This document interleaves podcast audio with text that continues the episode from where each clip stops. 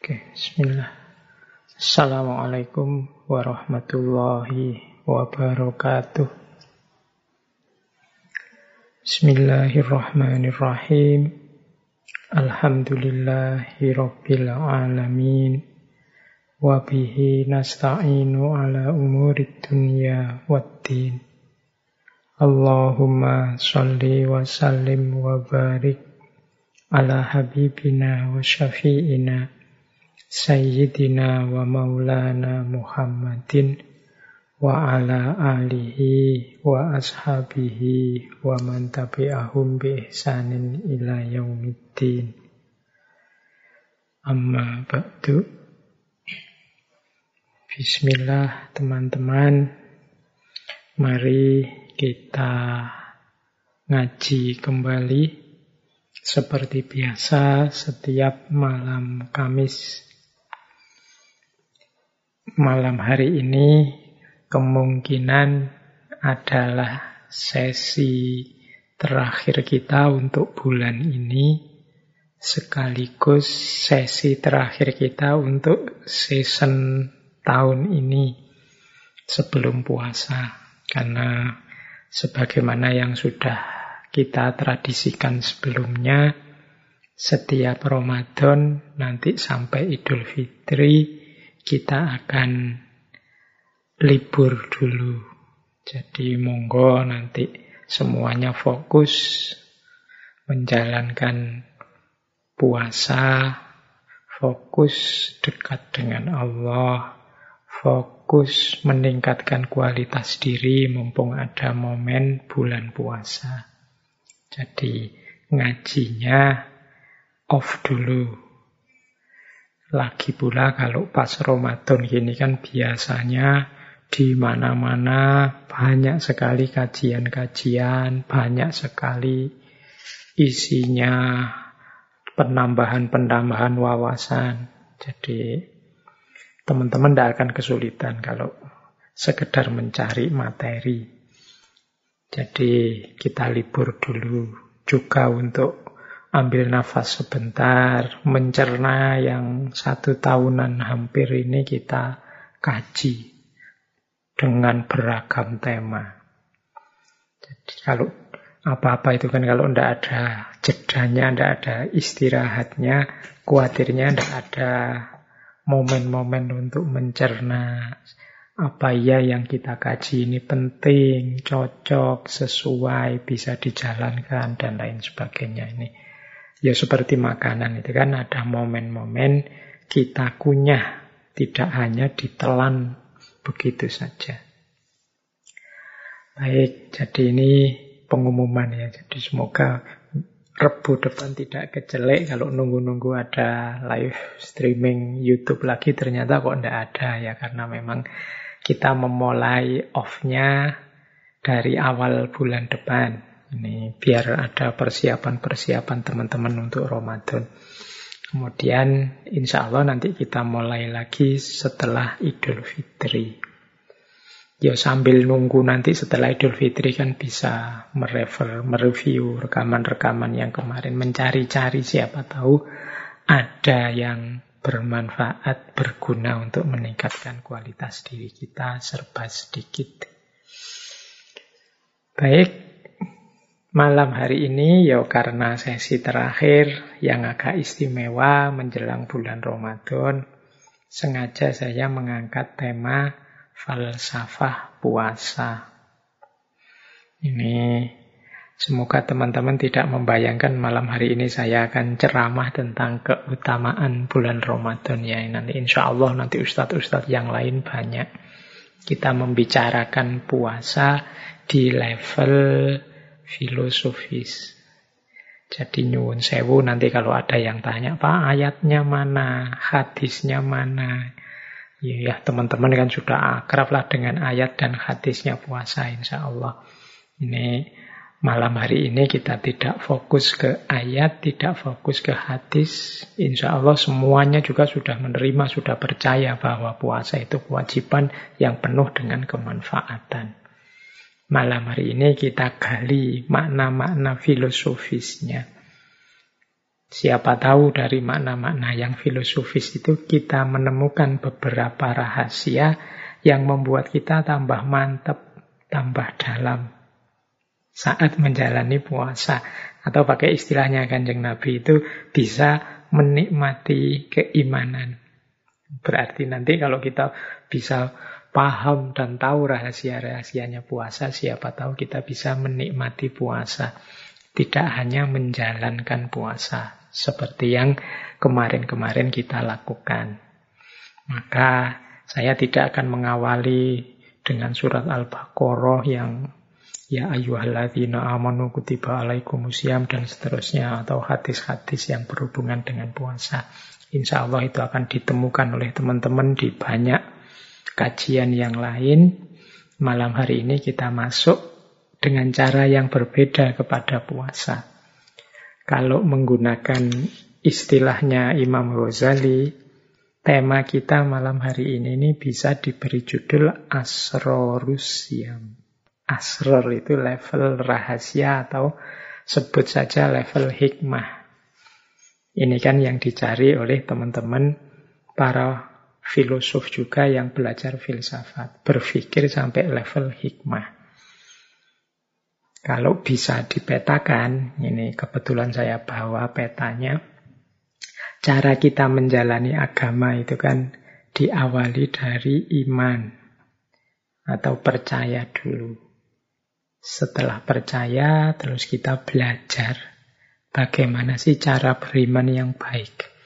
Cara menyembah Allah, menomorsatukan Allah, patuh pada perintahnya, apa saja perintahnya, menjauhi larangannya, apa saja larangannya. Nah, ini level selanjutnya dari iman, yaitu level pemahaman. Jadi setelah percaya, kemudian dipahami, selanjutnya adalah level Islam dan ihsan. Level Islam dan ihsan ini ya level menjalankan, menjalani standar minimalnya Islam, kalau ditambah macam-macam yang sunnah-sunnah yang utama-utama, nanti bisa sampai pada makom ihsan. Jadi dipercaya, kemudian dipahami caranya, isinya, kemudian dijalankan. Nah, masih ada satu level lagi, ya ini levelnya tidak wajib Orang tidak tahu juga tidak apa-apa, tapi kalau tahu bisa semakin dalam, semakin mantap dalam beragama. Yaitu level asror atau level makna. Asror itu dari kata-kata sir yang artinya rahasia. Inilah yang nanti disebut hikmah. Atau kadang juga kita menyebutnya dengan istilah falsafah. Makanya teman-teman yang belajar hukum Islam itu pasti kenal istilah falsafah tasyrik atau hikmatut tasyrik. Ini menyelami hukum syariat sampai level asror, sampai level makna-makna.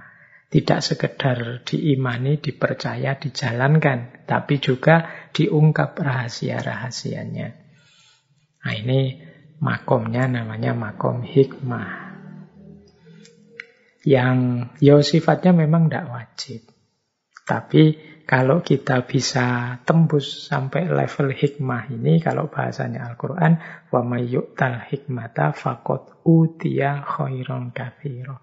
Barang siapa yang oleh Allah dianugerahi dengan hikmah, maka dia seperti diberi kebaikan yang banyak sekali.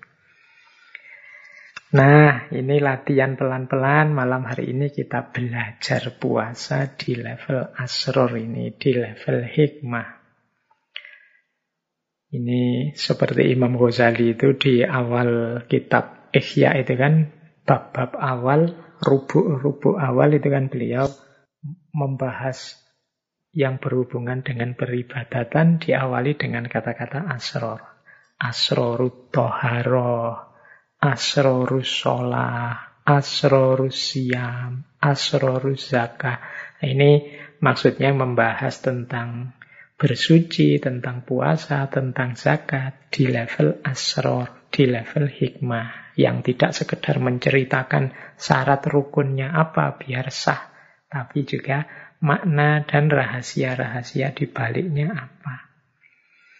Nah, malam hari ini kita mencoba seperti itu ya meskipun semampu kita, sekuasa kita. Paling tidak semoga setelah ini kita tambah mantep bahwa ternyata puasa itu luar biasa untuk kepentingan diri kita dunia akhirat, untuk kepentingan masyarakat, bahkan untuk kepentingan zaman kita yang hari ini mungkin ada banyak keprihatinan-keprihatinan.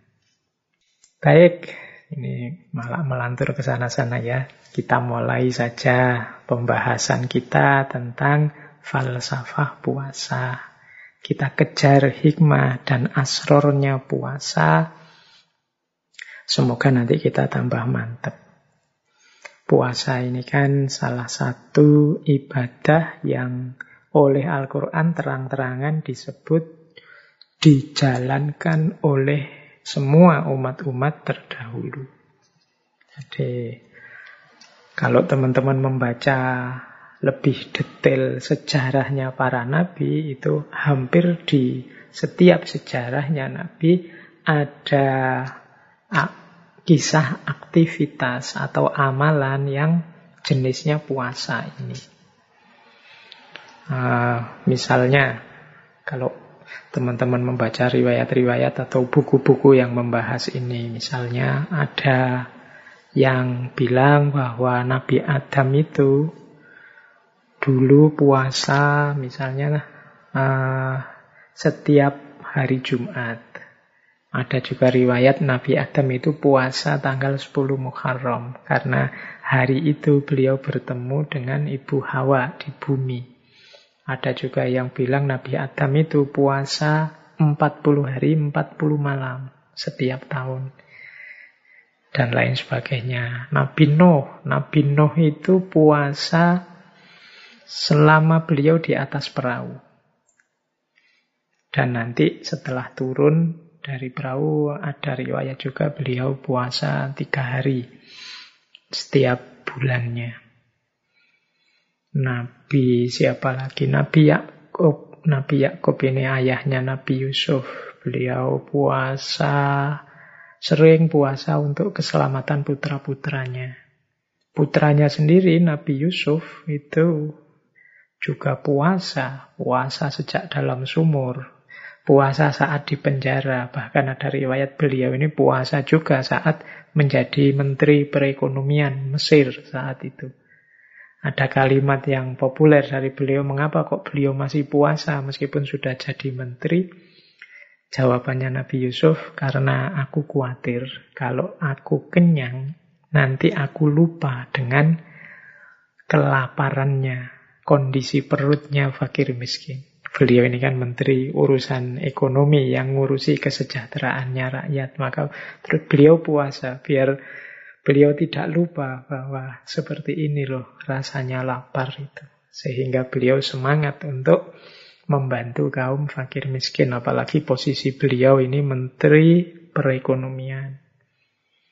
Ada lagi misalnya Nabi Yunus. Nabi Yunus ini beliau puasa saat ditelan oleh ikan hiu selama beberapa hari. Nabi Ayub puasa saat beliau menjalani ujian sakit. Nabi Musa, Nabi Musa ini menurut riwayat sebelum menerima wahyu ke Bukit Sinai, beliau ini puasa 40 hari, 40 malam. Nabi Dawud, oh kalau ini teman-teman kenal kan namanya puasa Dawud. Satu hari puasa, satu hari berbuka. Dan mungkin banyak kisah-kisah para nabi, kisah-kisah umat terdahulu yang berpuasa. Dulu kita pernah juga membahas ini ketika saya membedah pandangannya Imam Ghazali tentang puasa. Mungkin bisa dicari rekaman sesi rahasia puasa Asrorus Saum yang menurut Imam Ghazali. Saya lupa berapa tahun yang lalu kita membahas itu. Nah, malam hari ini kita ambil tema-tema yang sedikit berbeda tentang puasa. Semoga setidaknya nambah wawasan kita. Mengapa kita harus puasa? Apa pentingnya puasa? Oke, bismillah. Kita mulai kajian kita. Yang pertama, kita kenali dulu bagaimana kita menjalani puasa ini atau apa yang terjadi saat kita menjalani puasa. Jadi puasa itu ketika kita menjalaninya itu setidaknya terjadi empat hal. Jadi ketika kita menjalankan puasa itu kita sedang menegakkan empat hal secara sekaligus. Ini kalau pakai bahasa lain ya bisa kita sebut inilah nilai-nilainya puasa. Yang pertama apa? Kita sedang menegakkan nilai-nilai normativitas. Normatif itu ya nilai yang jadi norma, aturan, kewajiban. Jadi kita sedang menegakkan kewajiban beragama. Ini namanya nilai normatif. Ya kalau ini kan sudah tidak perlu dijelaskan, ya memang kita diperintahkan untuk puasa. Dan sifatnya wajib di bulan Ramadan. Kutiba alaikumus siam. Nah ini namanya nilai normatif yang sedang kita tegakkan. Tapi tidak hanya ini saja. Ketika kita menjalani puasa, kita juga sebenarnya sedang melakukan pembersihan diri. Nah, ini nilai ini namanya nilai purifikatif. Makanya nanti dalam surat Al-Baqarah itu puasa itu disebut puncaknya adalah ketakwaan. Orang yang bertakwa itu kan orang yang batinnya jernih sehingga anggota tubuhnya secara otomatis sukarela menjalani perintahnya dan menjauhi larangannya.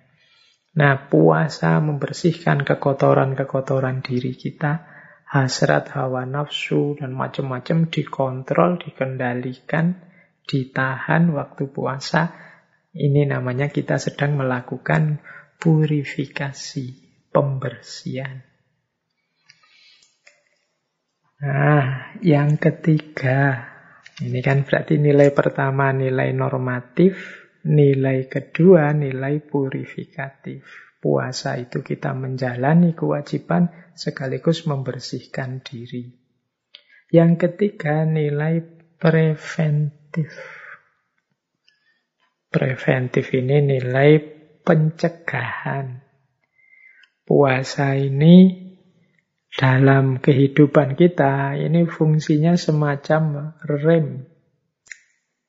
Kita ini sepanjang tahun seperti orang lari, maka saat hadir bulan Ramadan ini saatnya kita mengendalikan diri sebentar. Kita ngerem sebentar.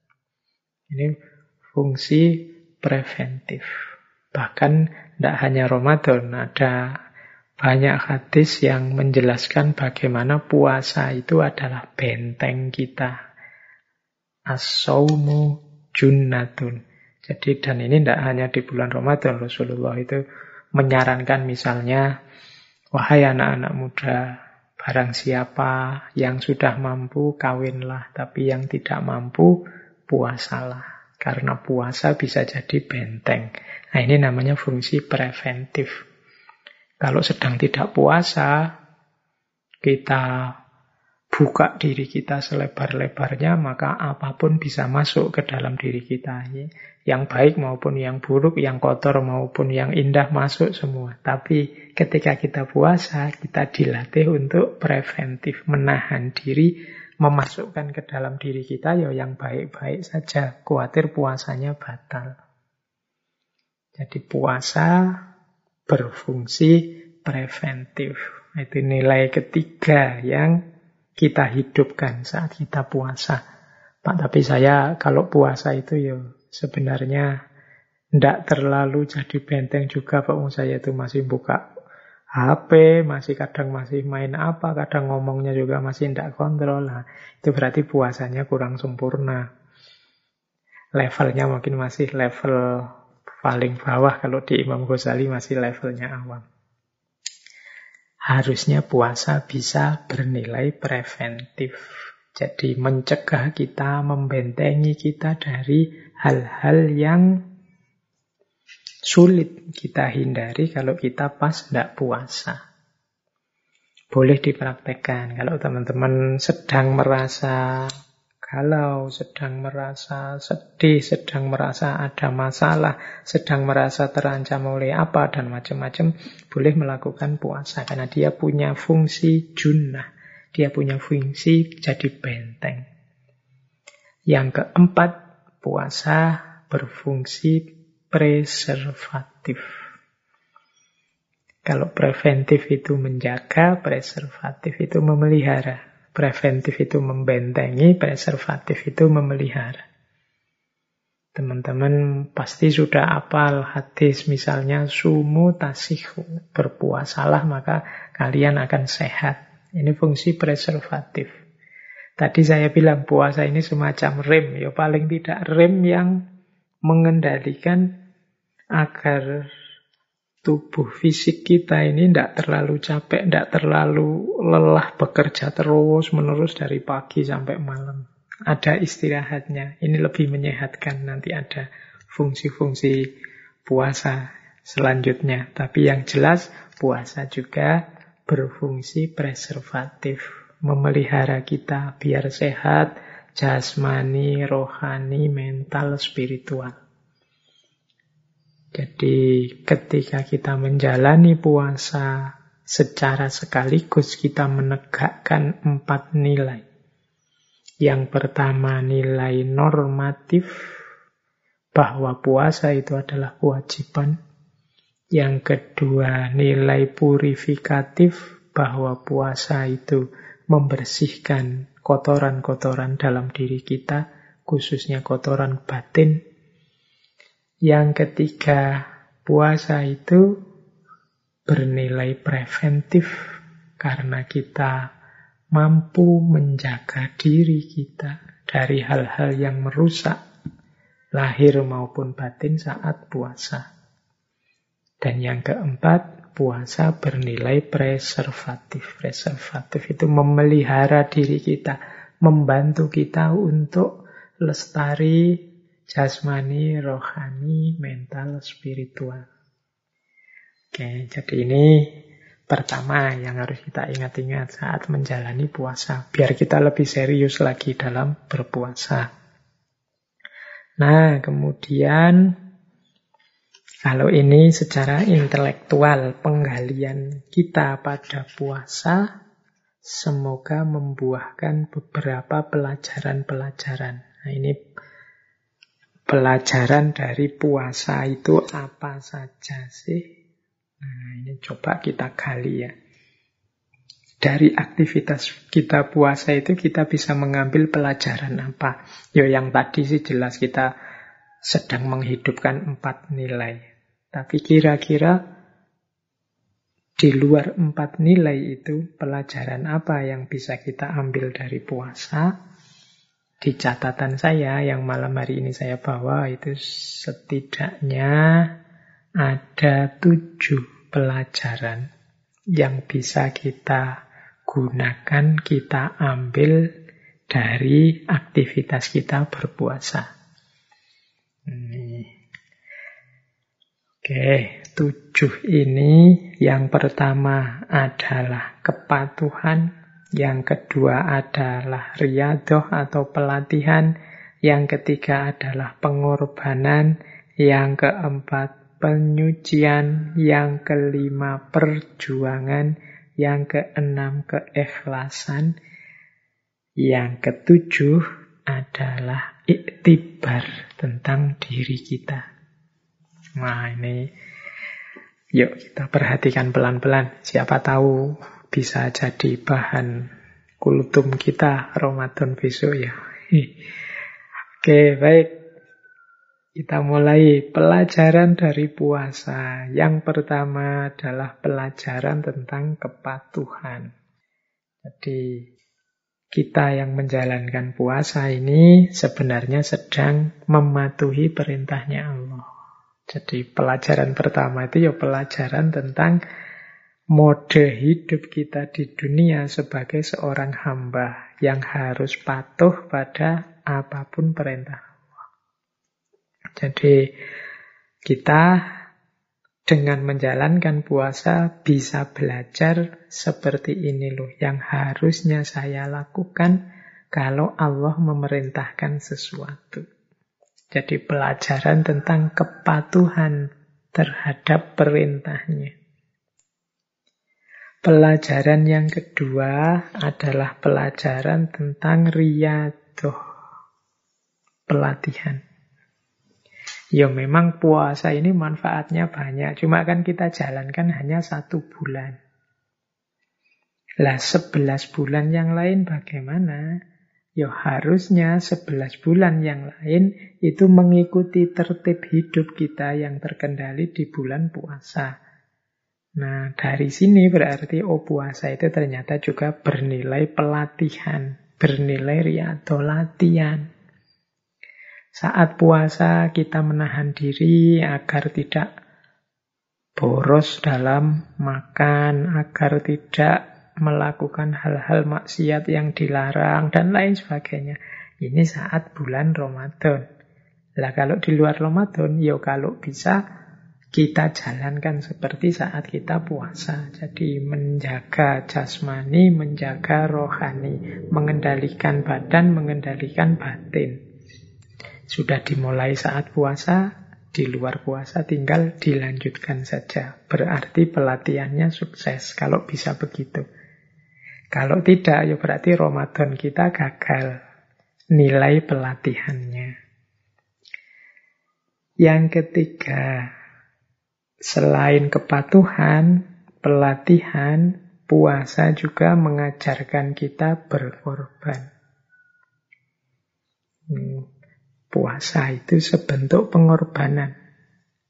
Kita itu punya uang. Kalau makan sehari tiga kali aja bahkan empat lima kali mampu. Tapi kita mengorbankan keinginan kita demi keinginannya Allah. Maka kita tidak makan. Kita mengorbankan waktu kita demi menjalani puasa kepada Allah itu juga sejenis pengorbanan. Kita mengorbankan daya, upaya, tenaga kita di bulan Ramadan ini untuk Allah. Itu juga sejenis pengorbanan.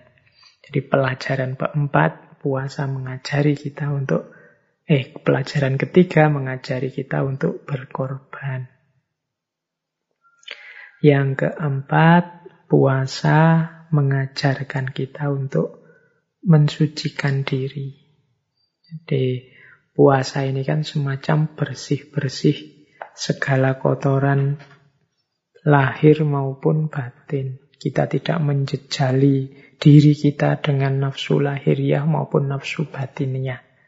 Satu bulan saja diri kita terjaga tidak kemasukan hal-hal yang kotor dan jelek, apalagi lahiriah kita puasa, insya Allah keluar dari bulan Ramadan, kita benar-benar ada di makom fit fitri, tersucikan. Jadi puasa bisa juga dimaknai sebagai aktivitas bersih-bersih, penyucian diri. Yang kelima, puasa juga pelajaran bagi kita untuk berjuang, berjihad, bahkan jihad yang paling berat yaitu jihadun nafas. Mengalahkan diri kita sendiri. Ini pelajaran yang kelima. Kalau ini ya teman-teman ngerti ya betapa puasa itu berat. Ingin makan tidak boleh, ingin ini tidak boleh, ingin itu tidak boleh. Mau buka-buka HP khawatir nanti melihat yang begitu-begitu. Akhirnya dikurangi dan lain sebagainya. Itu kan perjuangan namanya. Yang keenam puasa memberi kita pelajaran tentang ikhlas. Jadi ada pelajaran ikhlas dari puasa. Karena puasa ini kan bukan ibadah yang kelihatan orang. Kita puasa atau tidak puasa, nomor satu yang ngerti hanya diri kita sendiri. Kalau kita tidak puasa kemudian keluar ngaku puasa pun orang luar juga tidak ngerti. Jadi puasa itu mengajari kita ikhlas. Benar-benar semuanya untuk Allah saja. Tidak untuk manusia. Ini pelajaran untuk ikhlas. Untuk tidak pura-pura. Memang puasa ini tidak kelihatan, tapi aku persembahkan kepada Allah saja. Mungkin orang menganggap aku tidak puasa, wong mereka tidak tahu. Yang tahu hanya aku. Ini pelajaran keikhlasan. Yang terakhir, puasa itu dibaliknya terkandung pelajaran iktibar tentang kelemahan diri. Jadi Puasa itu mau tidak mau dia mengajarkan pada kita betapa lemahnya diri ini, betapa terbatasnya diri ini. Tidak diisi makanan pagi sampai maghrib saja, itu rasanya sudah lemes, tidak kuat ngapa-ngapain. Nah, ini iktibar tentang kelemahan diri. Manusia ini kan penting untuk menyadari kelemahan dirinya keterbatasan dirinya. Nah, puasa tidak memberi ceramah tentang seperti apa kelemahan diri dan keterbatasan diri kita. Puasa langsung saja menyuruh kita tidak makan dari subuh sampai maghrib dan di situ tiba-tiba kita sadar, oh ternyata aku ini lemah. Aku ini terbatas. Sebanyak apa pun harta, sepinter apa pun aku, Begitu puasa, ya pas menjelang buka juga lemes. Ternyata aku ini lemah. Nah, jadi dari puasa kita bisa beriktibar tentang kelemahan diri kita. Oke, berarti ada berapa tadi? Satu, dua, tiga, empat, lima, enam, tujuh. Puasa memberi kita pelajaran tentang kepatuhan, pelajaran tentang riadoh, melatih diri, pelajaran tentang pengorbanan, pelajaran tentang penyucian, pelajaran tentang perjuangan, pelajaran tentang keikhlasan, dan pelajaran tentang kelemahan diri. Oke, ini boleh dicatat sama teman-teman nanti saat menjalani puasa boleh dicentangi tujuh ini. Apakah sudah sepenuhnya aku patuh? Apakah sukses pelatihanku di bulan Ramadan ini? Sudahkah aku siap berkorban dalam menjalani puasa? Siap berkorban itu ya seperti tadi, tidak hanya berkorban fisik menahan lapar, tapi mungkin berkorban daya, upaya, usaha, energi untuk tidak melakukan yang tidak disukai oleh Allah. Kemudian apakah puasa juga punya daya pembersihan terhadap diriku? Sudahkah aku serius berjuang sebagaimana saat puasa? Menaklukkan diri sendiri, menaklukkan hawa nafsu, ambisi, hasrat. Adakah aku ikhlas dalam puasa? Dan sudahkah aku sadar bahwa diri ini lemah? Oke, jadi selain tadi ya ada empat nilai, kemudian ada tujuh pelajaran yang bisa kita ambil dari puasa yang kita jalani. Oke, ambil nafas sebentar. Kita cari lagi materi yang lain di level hikmahnya puasa. Nah, selanjutnya hikmah puasa untuk diri kita secara individu. Wah, ini ternyata banyak hikmahnya. Hikmah ini berarti rahasianya. Puasa untuk diri kita sendiri ternyata punya rahasia, itu di catatan saya, kesehatan dan kekuatan fisik. Kesehatan dan kekuatan mental. Kesehatan dan kekuatan spiritual. Juga kesehatan dan kekuatan bahkan sosial dan politik. Ini untuk diri kita ya, diri kita sendiri. Nah,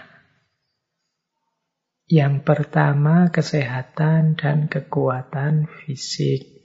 Wah kalau ini yo teman-teman bisa googling. Hari ini banyak dokter-dokter ahli kesehatan yang berteori bagaimana manfaatnya puasa untuk kesehatan. Macam-macam.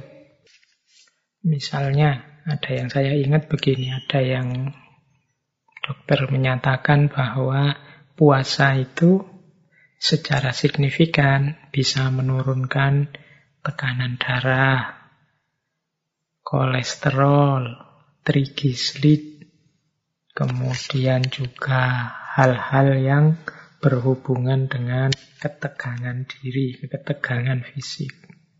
Nah, itu bisa turun dengan puasa. Yo, teman-teman, kalau yang ini bisa merasakan sendirilah. Puasa itu ada yang bilang juga bisa mengurangi peradangan. Dan nanti bisa mencegah gangguan Alzheimer. Alzheimer itu pikun. Ada pula yang bilang puasa itu bisa melindungi kesehatan otak. Jadi meningkatkan pembentukan sel-sel saraf untuk meningkatkan fungsi kognitif kita. Dan mungkin segudang lagi yang lain manfaatnya puasa. Ini asror, hikmah atau rahasia di level medis. Kita mungkin tidak pernah berpikir sejauh itu. Kita mungkin ya puasa, ya puasa saja. Tapi di balik itu ternyata ada rahasia-rahasia medis. Jadi keuntungan untuk kita dari ranah kesehatan.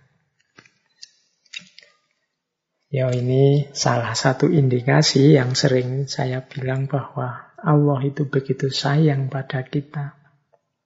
Kalau memerintahkan sesuatu, selalu saja orientasinya bukan keinginannya Allah saja, tapi kepentingannya manusia. Apa pun yang diperintahkan oleh Allah selalu punya rahasia. Di balik itu ada nilai penting, bahkan mungkin sangat penting untuk manusia. Ya seperti saya jelaskan tadi, ini baru dari sisi medis saja. Bagaimana puasa itu ternyata menjadi sumber kesehatan banyak membantu kita untuk memperoleh kesehatan. Ya ini ini namanya asror. Saya bilang tadi level asror atau hikmah itu yo kita ndak ngerti ini atau ndak nyampe ke sini pikiran kita ndak masalah kita dapatkan kesehatan tanpa sadar bahwa itu sebenarnya hasil dari puasa, itu kan sering seperti ini, tapi tidak masalah seperti itu. Baik, selanjutnya hikmahnya puasa dari level mental. Jadi puasa ternyata juga punya manfaat kesehatan mental. Ya paling mudah kelihatan itu dengan berpuasa orang dituntut mengendalikan dirinya, hawa nafsunya, hasrat ambisinya. Puasa itu kan makna harafiahnya sering disebut adalah al-imsak, menahan diri. Nah, menahan diri dari hal-hal yang dilarang oleh agama secara mental seperti melampiaskan hawa nafsu tanpa batas, ambisi yang tak terkendali, iri, dengki, dan lain sebagainya. Ini kan kalau puasa harus kita kendalikan. Efeknya secara mental juga positif.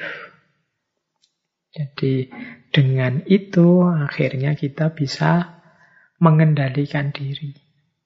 Kalau bahasa saya sering itu kita akhirnya jadi punya rem. Nah, Itu manfaat mentalnya. Yo banyak sebenarnya kalau ini dijelaskan nanti bisa masuk ke ranah akhlak, ke ranah pengendalian diri dan pembersihan diri. Yang ini sangat bermanfaat untuk kesehatan mental kita. Apalagi hari ini ini zaman yang seperti di sesi teknologi kemarin itu kita yang serba terburu-buru, serba ingin segera sukses, serba dipepet kiri kanan, harus segera lulus, harus segera kawin, harus segera kaya, harus segera dapat pekerjaan, harus segera semuanya harus segera. Nah, goncanglah mental kita. Nah, dengan puasa kita bisa mengendapkan semua itu agar tidak meruntuhkan hidup kita pelan-pelan. Kita tenangkan diri, kita stabilkan mental. Puasa menyediakan momen untuk itu. Itu yang kedua. Yang ketiga juga ternyata puasa punya hikmah spiritualnya. Ya kalau ini tidak perlu saya jelaskan ya, ya puasa itu pastinya ibadah yang disukai Allah. Satu-satunya ibadah yang kata Allah ini untukku dan aku akan membalasnya sendiri secara khusus. Puasa adalah jalan yang ringkas untuk kita bisa dekat sedekat mungkin dengan Allah. Ini berarti sisi spiritualitasnya puasa. Meskipun kadang-kadang kita ya jarang memanfaatkan ini. Kita itu oleh Allah diberi banyak sekali momen yang kita bisa dekat, menyapa, berhubungan dengan Allah. Tapi tidak kita manfaatkan momen-momen itu sehingga berlalu begitu saja. Kita punya sholat, kita punya doa, kita punya puasa. Tapi sejauh mana momen-momen Allah memanggil kita, ingin dekat dengan kita, itu benar-benar kita manfaatkan untuk semakin dekat dengan Allah. Banyak kita yang hanya menjalankannya formalitas dan rutinitas saja. Ya termasuk puasa ini.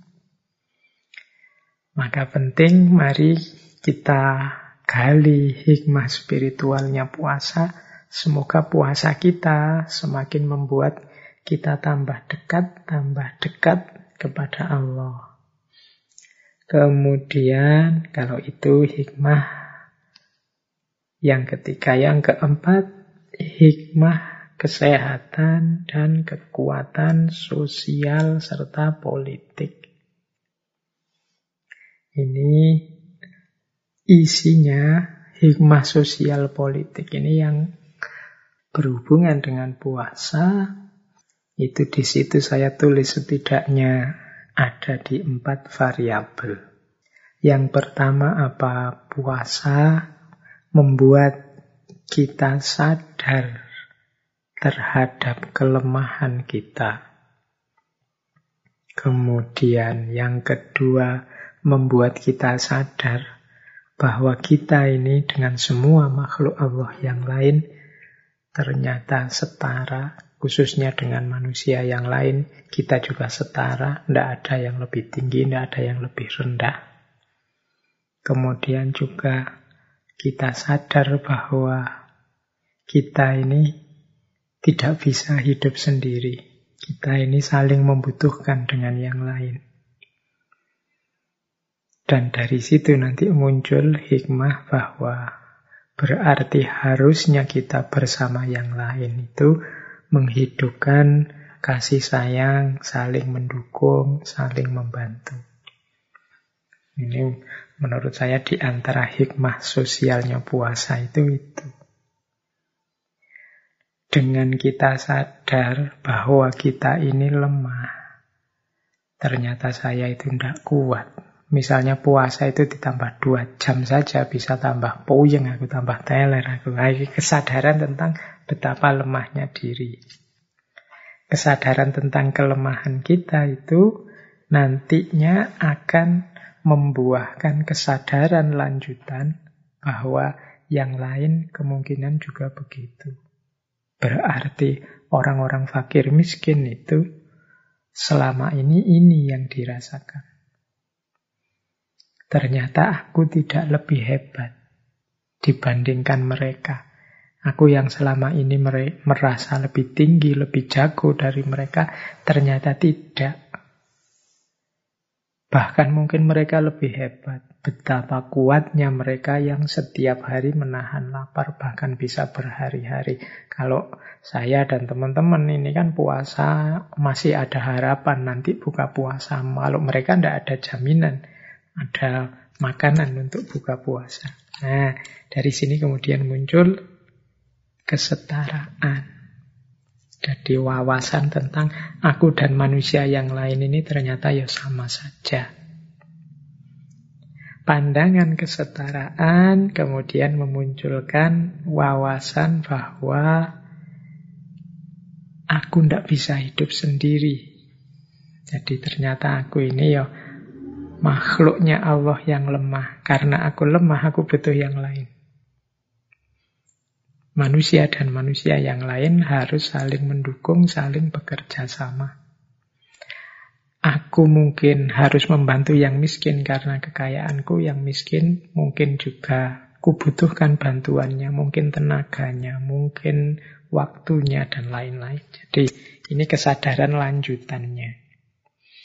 Pada akhirnya puncaknya kesadaran sosial itu adalah kasih sayang.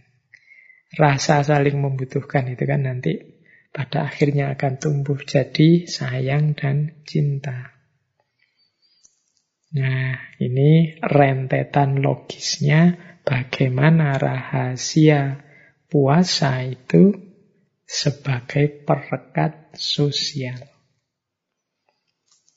Nah, kalau yang politik bagaimana, Pak? Ini puasa juga, kalau teman-teman jeli melihat sejarah, ternyata punya kekuatan sosial dan kekuatan politik yang luar biasa. Contohnya politik misalnya, teman-teman mungkin masih ingat ya tokoh kita minggu lalu, Mahatma Gandhi. Malam hari ini mungkin sebentar kita bahas juga tentang beliau. Beliau juga punya pandangan khusus tentang puasa. Mahatma Gandhi ini yang dikenal dengan politik anti kekerasannya, beliau ini ketika berjuang melawan penjajahan penindasannya Inggris, strategi yang dilakukan itu puasa. Ada kisah beliau ini sampai puasa selama 21 hari. Ya 21 hari ya puasa. Kalau hari ini mungkin teman-teman menyebutnya mogok makan. Itu kan nama lain dari puasa sebenarnya. Itu kan menunjukkan bahwa oh ternyata puasa itu juga punya daya tekan politik. Dia punya power untuk mempreser yang lain. Yo, senjata ini digunakan karena mengasumsikan mereka yang sedang zolim, yang sedang menindas itu juga manusia. Diharapkan dia tersentuh hatinya melihat kita yang unjuk rasa dengan puasa dan mogok makan. Ini dilakukan zaman itu oleh Gandhi karena beliau tidak mau melawan dengan kekerasan. Dia melawannya dengan diam dan puasa. Ini perlu juga kita ambil pelajarannya. Oh, ternyata puasa juga bisa seperti itu. Atau teman-teman mungkin masih ingat sumpah palapanya Gajah Mada. Isinya sumpah itu kan sebenarnya Gajah Mada akan puasa ada yang bilang puasa tidak makan kelapa, ada yang bilang puasa mutih. Karena puasa mutih itu nama lain dari ngalopo. Nah, sumpahnya nanti dianggap sumpah, disebut sumpah palapa. Tapi intinya Gajah Mada tidak akan makan enak atau makan kelapa atau puasa mutih. Berarti puasa hanya makan putian saja. Terus menerus sampai Nusantara bersatu di bawah Majapahit.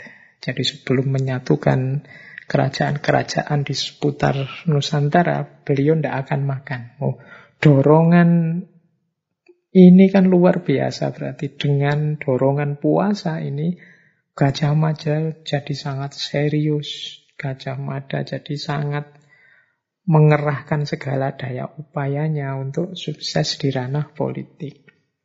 Jadi sumpah palapa yang kita kenal itu tidak akan makan sampai Nusantara bersatu. Ternyata puasa juga punya power, punya kekuatan politik. Nah ini menurut saya menarik bahwa ritual agama yang diwajibkan oleh Allah, ibadah yang ditekankan oleh Allah, itu ternyata yo tidak hanya sekedar membutuhkan kesungguhan kita menjalani sebagai manifestasi kepatuhan, tapi ternyata di balik itu ada rahasia-rahasia, ada hikmah-hikmah. Ini saya menyampaikan yang terjangkau, yang banyak disampaikan di kiri kanan kita selama ini. Dari sisi medis, dari sisi mental, dari sisi spiritual, dari sisi sosial, bahkan juga dari sisi politik. Oke, yang tadi saya bilang di depan, memahami asror, memahami hikmah, akan membuat ibadah kita semakin dalam, semakin mantap. Semakin bisa merasakan nikmatnya iman. Semoga dengan ngerti serba sedikit ini tadi, besok kalau kita puasa tambah mantap, tambah serius. Karena ternyata hikmahnya besar. Baik, kita lanjutkan untuk membongkar hikmah-hikmah di balik puasa. Selanjutnya, mari kita tengok sebentar hakikat dari tindakan kita berpuasa. Kalau saya memutuskan untuk puasa, itu berarti apa sih? Nah, ini kita sedikit bermain logika. Jadi kalau kita memutuskan untuk puasa, itu sebenarnya ada beberapa maknanya. Yang pertama apa? Begitu kita memutuskan untuk puasa, berarti kita sedang memilih kehendaknya Tuhan dan bukan ego kita sendiri. Puasa ini kan perintahnya Tuhan, amanat dari Tuhan yang harus kita jalankan. Allah menginginkan kita puasa, Sementara kita sendiri kalau mau jujur kan inginnya tidak dihalang-halangi, tidak dibatas-batasi. Kalau menginginkan makan, menginginkan minum, menginginkan hubungan seks dengan siapa saja, dan lain sebagainya. Begitu kita lebih milih puasa, itu kan artinya berarti kita lebih memilih kehendak Tuhan dibandingkan ego keinginan kita sendiri. Jadi ini keutamaannya yang pertama. Jadi dibalik keputusan kita berpuasa. Ini keputusan yang sungguh-sungguh ya, bukan puasa hanya karena terpaksa atau hanya karena ikut orang lain atau puasa hanya karena sebagai tindakan yang sudah kadung. Kalau bahasa Jawanya kadung itu ya sudah terlanjur jadi orang Islam gimana lagi Pak? Harus puasa. Itu di, kalau seperti ini tidak ada nilainya, keterpaksaan itu kan tidak ada nilainya. Tapi kalau kita dengan sadar memilih puasa, meskipun kita tahu diri kita ini sebenarnya lebih senang kalau tidak puasa, ini berarti menunjukkan bahwa kita lebih memilih kehendaknya Tuhan dibandingkan keinginan egois kita. Maka tadi teman-teman kalau madrasah puasa, pelatihan puasa ini sukses, besok kalau kita sudah selesai Ramadan, ayo kita ingat-ingat jagonya kita di bulan Ramadan ini. Kejagoan kita di bulan Ramadan ini apa? Lebih milih keinginannya Allah dibandingkan keinginan kita sendiri. Kalau nanti setelah puasa ini kita masih bisa begini, berarti pelajaran kita di bulan puasa sukses. Yang kedua, senada dengan tadi, lebih memilih kehadiran Tuhan dibandingkan kesenangan sendiri. Jadi berpuasa ini kan semacam dimensi spiritual yang menghadirkan Tuhan dalam kehidupan kita. Sementara hadirnya Tuhan itu kan sering dalam tanda petik mengganggu kesenangan kita. Kita ini kan inginnya hidup itu seneng-seneng, apa saja yang kita inginkan terpenuhi, meskipun kadang yang kita inginkan itu tidak positif. Tapi dengan memilih berpuasa, yang di situ kita dilarang banyak hal, lahir maupun batin, sehingga sebenarnya hakikatnya kita itu tidak terlalu suka dengan puasa, tapi tetap kita lebih milih puasa. Karena kita lebih memilih kehadiran Tuhan dalam hidup kita, dibandingkan kesenangan kita sendiri. Nah, ini makna yang kedua. Semoga ini juga nanti bisa tetap hidup setelah puasa selesai. Semangat lebih memilih Tuhan daripada kesenangan kita sendiri. Yang ketiga, ketika kita berpuasa, hakikatnya kita ini sedang mengakui bahwa kita ini lemah yang bisa menolong hanya Allah. Ternyata kita ini butuh Allah, perlu Allah. Nah ini kesadaran yang dimunculkan dari tindakan kita berpuasa. Jadi pengakuan, aku lemah ya Allah, aku ini membutuhkan. Makanya ku jalani puasa, ku tunjukkan betapa aku ini tidak kuat, aku ini lemah. Banyak kekuranganku, hanya engkau yang bisa membantu. Kemudian yang keempat, hakikat tindakan puasa adalah situasi ketika kita merendahkan diri. Merendahkan diri itu kan menunjukkan betapa kita ini lemah, betapa kita ini rendah. Kita harus berjuang mati-matian mengatasi godaan nafsu, ambisi, dan lain sebagainya. Tapi tidak masalah, karena kesadaran bahwa kita lemah itu hakikatnya menunjukkan kita sedang dalam proses untuk naik. Jadi ini agak unik, sadar bahwa kita lemah, tapi kesadaran bahwa kita lemah itu ternyata spiritu, secara spiritual kita ini sedang meningkat. Kebalikannya, kalau ada orang menyadari dirinya atau menganggap dirinya sebagai yang tinggi, yang jago, yang hebat, justru secara spiritual biasanya dia turun. Nah, puasa ini momen kebalikannya. Kesadaran bahwa aku ini lemah dan rendah, tapi begitu kesadaran ini muncul, sejatinya level spiritual kita sedang naik. Banyak juga orang puasa yang tidak muncul kesadaran ini, ya mungkin karena puasanya banyak yang hanya formalitas yang oleh Rasulullah disebut hanya mendapatkan lapar dan hausnya saja. Jadi ini sedikit uraian untuk menjelaskan apa sih hakikat tindakan puasa itu. Jadi ketika kita memilih berpuasa berarti kita sedang memilih kehendaknya Tuhan dibandingkan keinginan egois kita. Kita lebih memilih kehadiran Tuhan dibandingkan kesenangan kita sendiri. Kita memilih untuk mengakui bahwa kita ini lemah dan membutuhkannya. Tidak mungkin kita sukses, kita berhasil, kita jaya dengan daya kita sendiri yang lemah. Dan dengan itu sebenarnya level spiritual kita sedang naik. Jadi kesadaran bahwa kita rendah Sebaliknya menunjukkan spiritualitas kita yang sedang meningkat.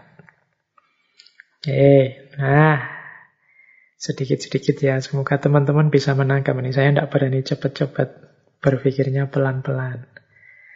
Khawatirnya ada yang meleset. Setelah ini mungkin agak dalam.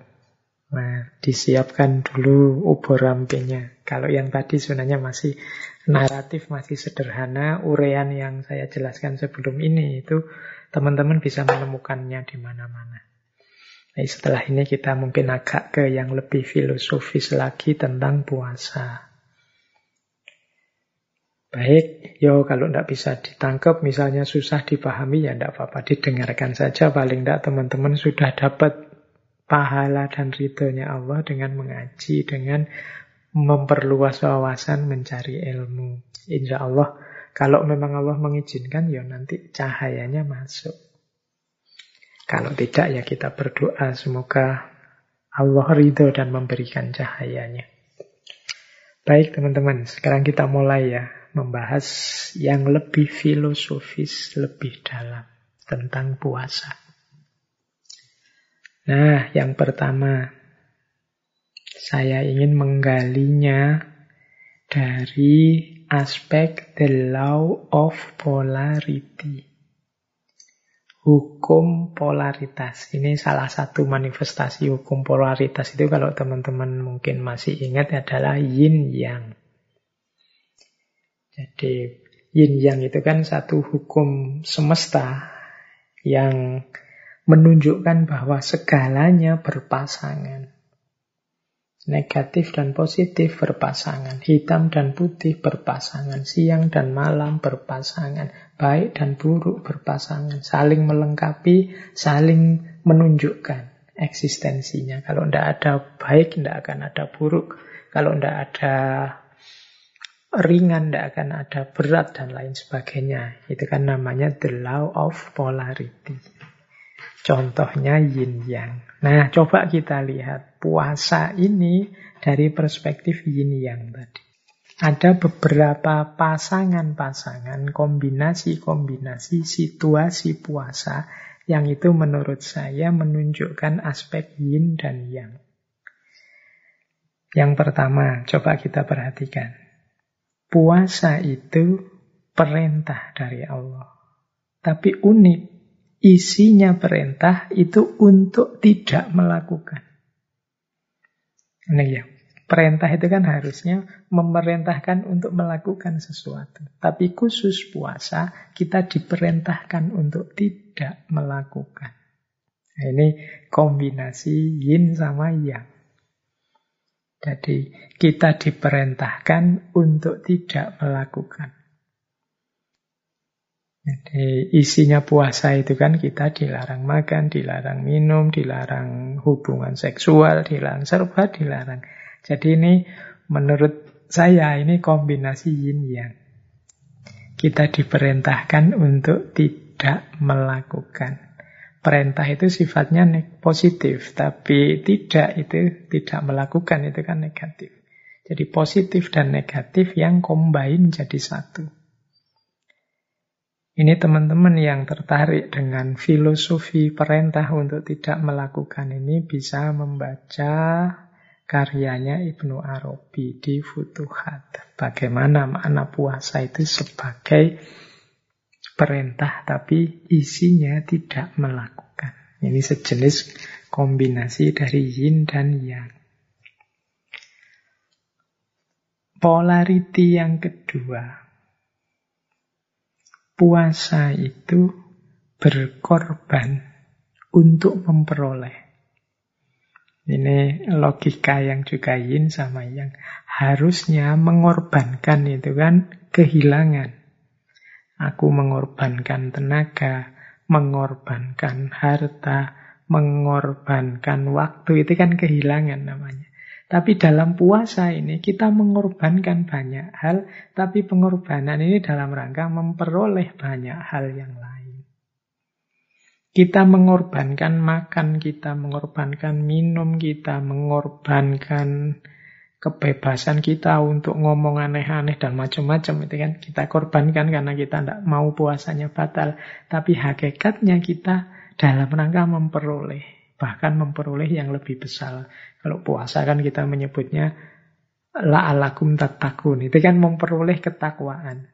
Jalannya apa? Dengan memberikan, mengorbankan. Nah ini logika yin yang yang kedua.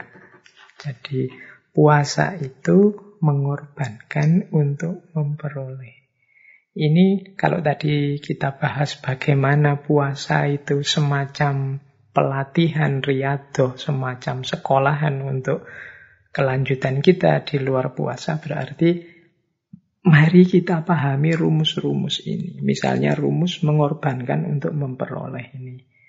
Bagi teman-teman yang belajar logikanya orang bersedekah, berbagi dengan sesama dan lain sebagainya. Itu kan ketika kita berbagi, memberikan ke orang lain, harusnya kita kehilangan banyak hal, tapi sering kali justru kita mendapat lebih banyak dari itu. Nah, ini logika yin yang mengorbankan untuk memperoleh banyak hal. Yang ketiga, ada logika dalam puasa yang jenisnya yin yang juga yaitu menahan untuk menikmati. Ini unik ya. Ya contoh paling mudah, kita menahan diri ndak makan, ndak minum. Ini kan menahan, ya bahasa Jawa ini ngempet. Dalam rangka apa? Untuk bisa lebih menikmati. Ilustrasinya sederhana saja, ndak usah rumit-rumit. Yang makan tadi itu kan kita tahan dari pagi, dari subuh sampai maghrib. Rasakan nanti bedanya makan siang dengan makan waktu maghrib buka puasa. Nikmatnya pasti beda. Ini sudah diramalkan oleh Rasulullah kan. Orang puasa itu nikmatnya dua. Satu nikmat buka puasa, yang satu nikmat waktu bertemu Allah. Nah, kita tahan makan itu ternyata pada akhirnya justru kita menemukan nikmatnya makan pada saat buka puasa kita bisa merasakan senikmat itu rasanya makanan saat buka karena sebelumnya sudah kita awali dengan puasa. Kalau tidak ada puasanya, kemungkinan besar nikmatnya makanan yang sama tidak akan sedalam itu.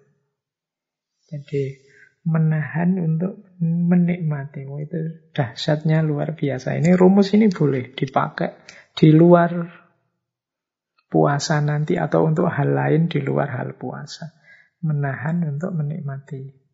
Ya teman-teman yang jomblo ini kan ya sedang puasa kan harusnya hari ini. Nabi juga menyarankan banyak-banyak puasa yang belum punya pasangan. Menahan. Nanti jangan khawatir. Panennya ketika kalian menikah. Jadi nikmat yang dirasakan akan luar biasa. Bedakan dengan yang tidak puasa. Dalam tanda petik ini tidak suzon ya. Misalnya kalau ada yang jomblo sih belum menikah, tapi tiap hari jajan, tiap hari ya sebut saja seks yang bebas, yang tidak aturan itu. Nah, ini tidak ada puasanya. Maka menikah jadinya tidak ada rasanya juga, tidak sakral, wong wis tahu, wis bentino, wis bolak-balik. Tidak terkena hukum menahan untuk menikmati ini. Jadi ini bisa diterapkan untuk banyak hal. Dalam banyak hal kita itu memang butuh menahan. Orang Jawa itu pakai istilah tirakat. Kemuliaan hidup kita akan banyak ditentukan oleh kesanggupan kita menjalani tirakat-tirakat. Karena ada hukum menahan untuk menikmati. Betapa indahnya Idul Fitri setelah satu bulan kita menahan diri untuk tidak makan minum. Tapi yang tidak puasa sama sekali, ya rasanya pastinya hambar. Tidak terkena hukum menahan untuk menikmati. Nah, yang keempat, itu juga salah satu ilustrasi bagaimana hukum yin dan yang dalam puasa. Yang keempat, menyakiti. Ini menyakiti dalam tanda petik ya. Tapi tujuannya untuk menguatkan. Jadi kita ini kan dilatih pelan-pelan oleh puasa, agak sakit memang. Tapi pada akhirnya kita ini tangguh, kita kuat. Puasa hari pertama kita mungkin teler, puyeng. Tapi hari kedua sudah tinggal separuh puyengnya. Hari ketiga sudah tidak puyeng lagi. Lama-lama biasa. Semakin tangguh kita kan kuat. Kalau kemarin jam 8 belum sarapan aja rasanya ngelieng. Jam 12 sudah ribut. Ingin mau ke warung mana, mau traktiran di mana. Tapi ketika kita puasa, kita kuat. Kita lebih tangguh. Jadi di balik puasa ada logika, Sakit sedikit tapi dia menguatkan. Jadi menyakiti dalam tanda petik tapi hasilnya kekuatan. Dalam hidup ini kan juga berlaku hukum ini. Misalnya para olahragawan, itu kan dia harus serius berlatih kalau ingin berprestasi. Semakin dia berlatih, semakin kuat. Berlatih ini kan sakit. Tidak enak, capek, tapi hasilnya kuat. Teman-teman yang tidak seneng olahraga, mungkin olahraga itu kan mungkin ya bikin capek, bikin badan sakit semua dan lain sebagainya. Tapi jangan lupa, dengan olahraga justru kita jadi lebih tangguh. Jadi meningkatkan kekuatan diri kita. Ini diajarkan dalam puasa. Sedikit sakit, tapi hasilnya kita akan jadi lebih tangguh. Lebih kuat. Ini hukum ini penting dalam kehidupan kita nanti tidak hanya dalam puasa, menahan untuk menikmati, mengorbankan untuk memperoleh, menyakiti untuk menguatkan. Nah, yang kelima dan keenam ini menarik. Kemanusiaan untuk kehambaan, tapi juga sebaliknya kehambaan untuk kemanusiaan. Jadi ini juga semacam yin yang jadi puasa ini kan ketetapan Allah dari Allah untuk manusia. Tapi sebenarnya dia tidak bernilai hanya untuk kehambaan, maksudnya nilainya hanya Allah hanya ingin melihat kita patuh apa ndak selesai. Tapi di balik puasa ada kemanfaatan besar untuk manusia. Jadi ketika kita puasa, itu adalah bentuk kehambaan kita. Karena kita patuh pada Allah, tapi jangan lupa, begitu kita puasa, ada sangat banyak manfaat kemanusiaan. Jadi Ya manfaat kemanusiaan tadi saya jelaskan di depan tadi individual, sosial, bahkan politik itu kan manfaat kemanusiaan. Padahal awalnya ya dasarnya kehambaan kita. Itu berarti kehambaan yang sekaligus kemanusiaan. Nah, puasa ini kita jalani ya di level manusia, sebagai manusia, dengan cara-cara yang manusiawi. Meskipun begitu, dia hakikatnya adalah penghambaan kita kepada Allah. Jadi kemanusiaan untuk kehambaan, kehambaan untuk kemanusiaan. Hal-hal yang baik, yang manusiawi, yang kita jalankan, itu hakikatnya adalah kehambaan kita, kepatuhan kita terhadap perintahnya Allah termasuk puasa. Inilah kemanusiaan untuk kehambaan.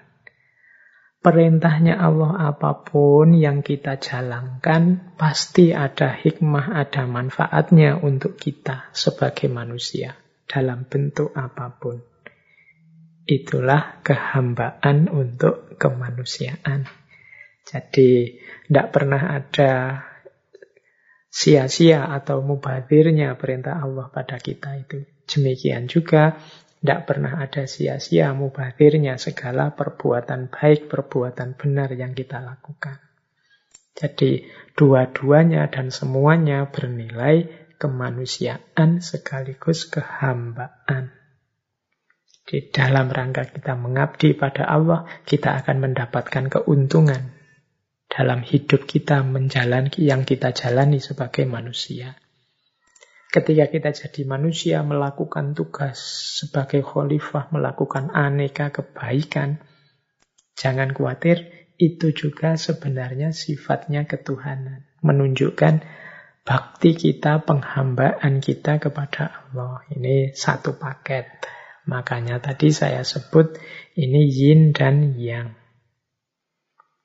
Nah, inilah salah satu bentuk pendalaman filosofis kita terhadap puasa.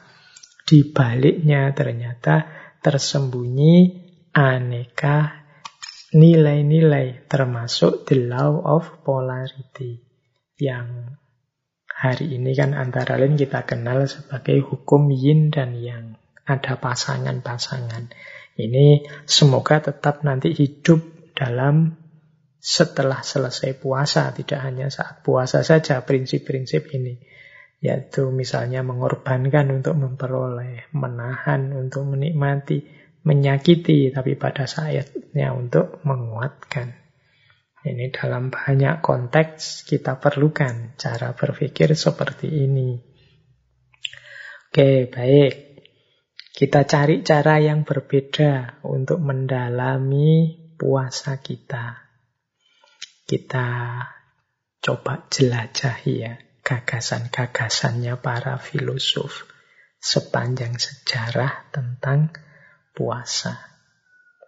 Tidak hanya yang muslim, kita cari Aneka filosof siapa saja, pelan-pelan. Kita coba. Pertama, kita temui mbahnya para filosof yang kita kenal, Plato. Plato ini satu ketika pernah menyatakan, aku berpuasa agar fisik dan mentalku lebih efisien. Jadi Plato ini filosof besar orang pinter di masa lalu yang jasanya banyak untuk kehidupan intelektual manusia di bumi, di antara strategi beliau agar tetap sehat fisik dan mentalnya itu jalannya puasa. Ya meskipun zaman Plato pastinya surat Al-Baqarah itu belum turun. Tapi kan ya kama kutiba alal ladina min qablikum umat-umat terdahulu ternyata juga puasa. Kata Plato, mental dan fisik itu sehat kalau aku puasa.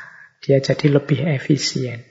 Ini berarti teman-teman juga yang merasa mentalnya sedang drop, terganggu, ada banyak masalah, boleh diobati dengan puasa. Ada lagi kalimat agak panjang ini dari filosof abad tengah, dari tradisi skolastik. Santo Agustinus. Kalau ini yo seperti yang kita jelaskan tadi ini seperti Imam Ghazali cara beliau menjelaskan puasa. Kata beliau begini. Puasa itu membersihkan jiwa, meningkatkan pikiran, menspiritualkan yang fisik, menumbuhkan rasa sesal dan kerendahan hati menyingkirkan hambatan nafsu, memadamkan api ketamaan, dan menyalakan cahaya sejati kesucian. Wah, ini manfaatnya lengkap ya. Lahir, batin, spiritual. Pikiran jadi jernih, jiwa jadi bersih. Yang fisik jadi spiritual. Mengapa yang fisik jadi spiritual? Ya saat puasa diri kita ini kan kita ajak menspiritual. Kita ajak fokus pada Allah saja. Nah, namanya menspiritual. Mengikuti kehendaknya Allah, menghadirkan Allah dalam diri. Ini namanya menspiritualkan yang fisik. Kemudian menumbuhkan kerendahan hati, menyingkirkan, menyisihkan hawa nafsu yang kalau di kita kan diilustrasikan dengan setan-setan itu tangannya diborgol. Kenapa? Karena puasa itu membuat hawa nafsu kita tersingkir. Memadamkan api ketamaan, kemudian menyalakan cahaya kesucian dalam diri kita. Ini Agustinus. Ada lagi ini filosof Dante Alighieri. Ini beliau ini yang nulis novel populer sekali. Ceritanya sangat kontroversial yang judulnya Komedi Ketuhanan, Divine, Divina Commedia. Dante ini dalam novel itu ada satu kalimat yang menurut saya menarik. Kata beliau, puasa memiliki kekuatan yang lebih dahsyat dibandingkan kesedihan. Nah ini bisa diuraikan panjang ini boleh pakai ilustrasinya Mahatma Gandhi tadi dengan perjuangannya dan lain sebagainya. Jadi puasa itu punya power, tidak sekedar sifatnya pasif, meskipun isinya serba tidak. Tapi puasa lebih dahsyat dibandingkan kesedihan.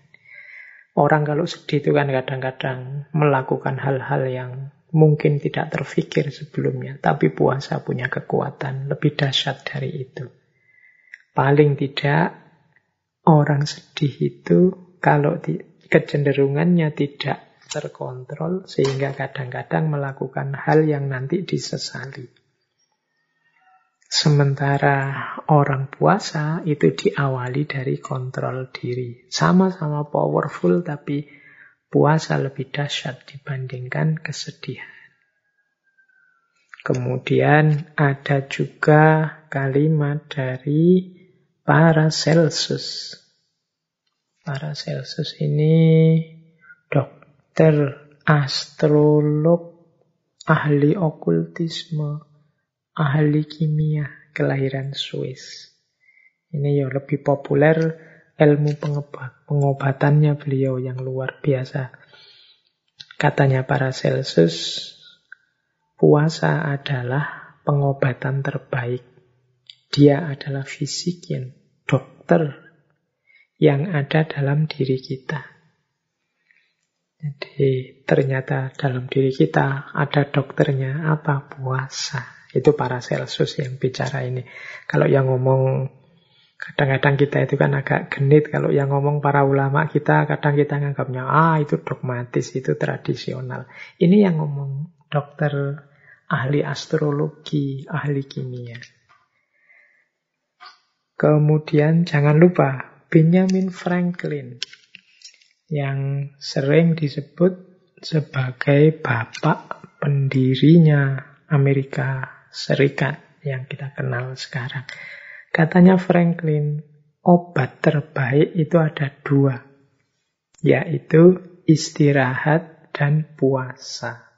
Hmm, ini Benjamin Franklin ya yang bicara.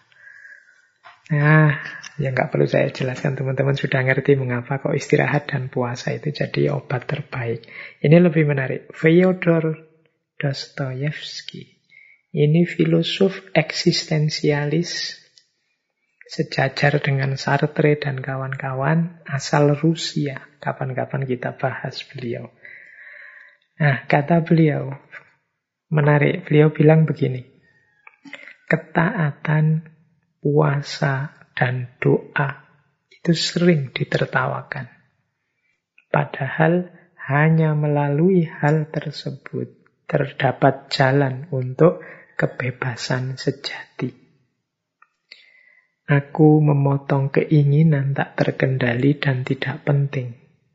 Aku tundukkan kesombongan dan ketamaanku dan kuhukum ia dengan kepatuhan. Dan dengan pertolongan Tuhan, aku mencapai kemerdekaan jiwa dan kenikmatan spiritual. Nah, ini Dostoyevsky. Jadi Kata beliau, mungkin orang-orang hari ini, orang-orang modern yang baru mengalami renaisan, menertawakan kepatuhan pada agama, menertawakan puasa, menertawakan doa. Padahal menurut Dostoyevsky, ketaatan puasa dan doa itu bisa menjadi jalan bagi kebebasan yang sejati. Kebebasan yang sejati ini kan yang diimpikan oleh para filosof eksistensialis. Katanya Dostoyevsky untuk menemukan kebebasan sejati itu, aku memotong keinginan tak terkendali dan tidak penting. Jadi justru kebebasan itu akan ketemu tidak dengan mengumbar keinginan, tapi dengan membatasi keinginan. Termasuk membuang keinginan yang tidak penting. Kemudian Aku tundukkan kesombongan dan ketamaanku. Jadi mengalahkan sombong dan tamak. Orang yang sombong dan tamak tidak akan menemukan kebebasan sejati. Karena justru dia akan dibelit, dibelenggu oleh kesombongan dan ketamaannya. Dan kuhukum dia dengan kepatuhan. Jadi untuk menundukkan kesombongan, ketamaan itu jalannya ya patuh, taat. Dan dengan pertolongan Tuhan, aku mencapai kemerdekaan jiwa dan kenikmatan spiritual. Nah, ini Fyodor Dostoyevsky. Ada lagi Hermann Hesse. Ini beliau ini penyair, novelis, spiritualis dari Jerman. Beliau mengatakan begini,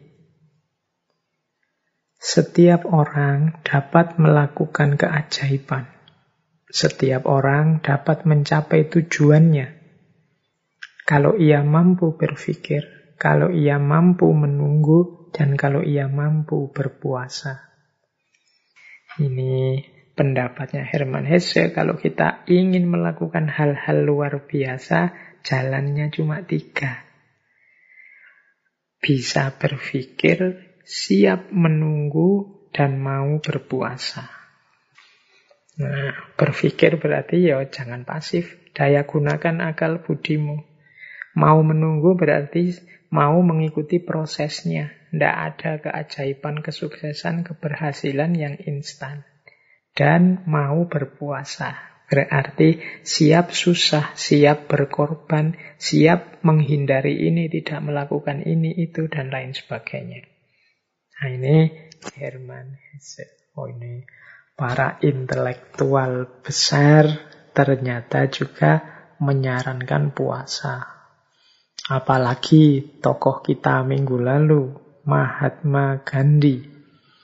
Ini saya bawa beberapa quotes dari Mahatma Gandhi yang berhubungan dengan puasa. Misalnya ini, agamaku mengajarkan kepadaku bahwa kapan pun muncul tekanan yang tak dapat disingkirkan sendiri, seseorang harus berpuasa dan berdoa. Jadi ini sarannya Gandhi. Dia bilang agamaku, kan beliau agamanya Hindu. Ternyata memang tradisi puasa itu ada di semua agama dan juga ada di semua umat masa lalu. Katanya Gandhi, agamaku mengajarkan kalau ada tekanan, mungkin teman-teman sedang stres apa, galau apa, punya problem apa, yang tidak bisa disingkirkan sendiri. Jalannya apa? Ya berpuasa dan berdoa. Jadi ini kalimat dari Mahatma Gandhi. Masih banyak kalimat-kalimat yang lain dari beliau, tapi Kapan-kapan saja kita bahas per tokoh, masing-masing tokoh ini kita bahas panjang lebar bagaimana pandangannya tentang puasa. Baik, kita lanjutkan. Tadi sudah ya, para tokoh-tokoh intelektual dari luar Islam.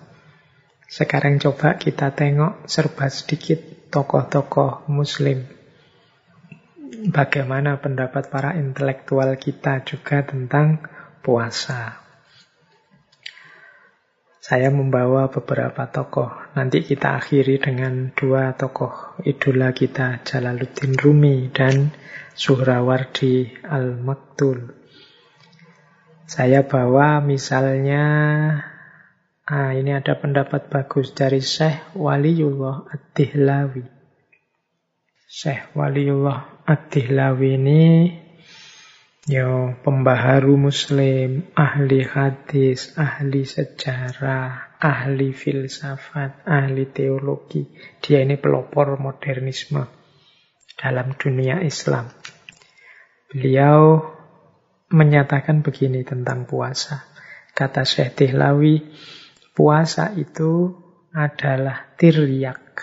Tiryak itu penawar bagi racun-racunnya setan, kata Syekh Dilawi. Dengan puasa, Anda memukul, menghancurkan naluri kebinatangan atau al-bahimiyah yang mungkin selama ini menguasai diri Anda. Nah, ini bisa dilihat dalam Hujatullahil Balighah karya beliau. Jadi bagi saya Dilawi puasa itu adalah semacam kalau bahasa hari ini ya, detoksifikasi spiritual. Dalam diri kita ini kan banyak racun-racunnya yang mengotori batin kita, sehingga spiritualitas kita terhambat. Nah, obatnya dari kekotoran-kekotoran jiwa itu antara lain ya puasa. Dialah yang menjadi tiryak. Tiryak itu penawar dari karat-karat, racun-racun, kotor-kotor yang ada dalam diri kita. Jadi ketika kita sedang puasa, terjadi detoksifikasi spiritual. Ya tentunya yang puasanya sungguh-sungguh ya, bukan yang puasa hanya formalitas untuk mendapatkan, untuk menahan lapar dan haus saja. Nah, ini Syekh Waliullah Dihlawi. Boleh saya tambahi lagi, misalnya ini ada pendapat dari Syekh Abdul Wahab Asy'aroni. Nah, ini teman-teman pesantren pasti kenal dengan beliau ini. Syekh Abdul Wahab Asy'aroni ini biasanya disebut Imam Sya'roni. Sufi besar, dianggap wali kutub juga pada zamannya. Beliau ini gelarnya Imamul Muhakkikin wa Zudwatul Arifin.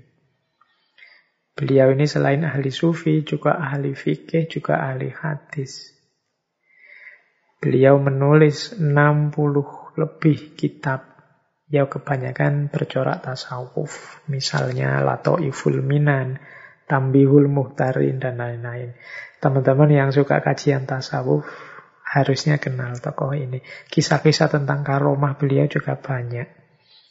Kalau yang muda-muda kan biasanya yang diincer ya cerita-cerita karomahnya ini.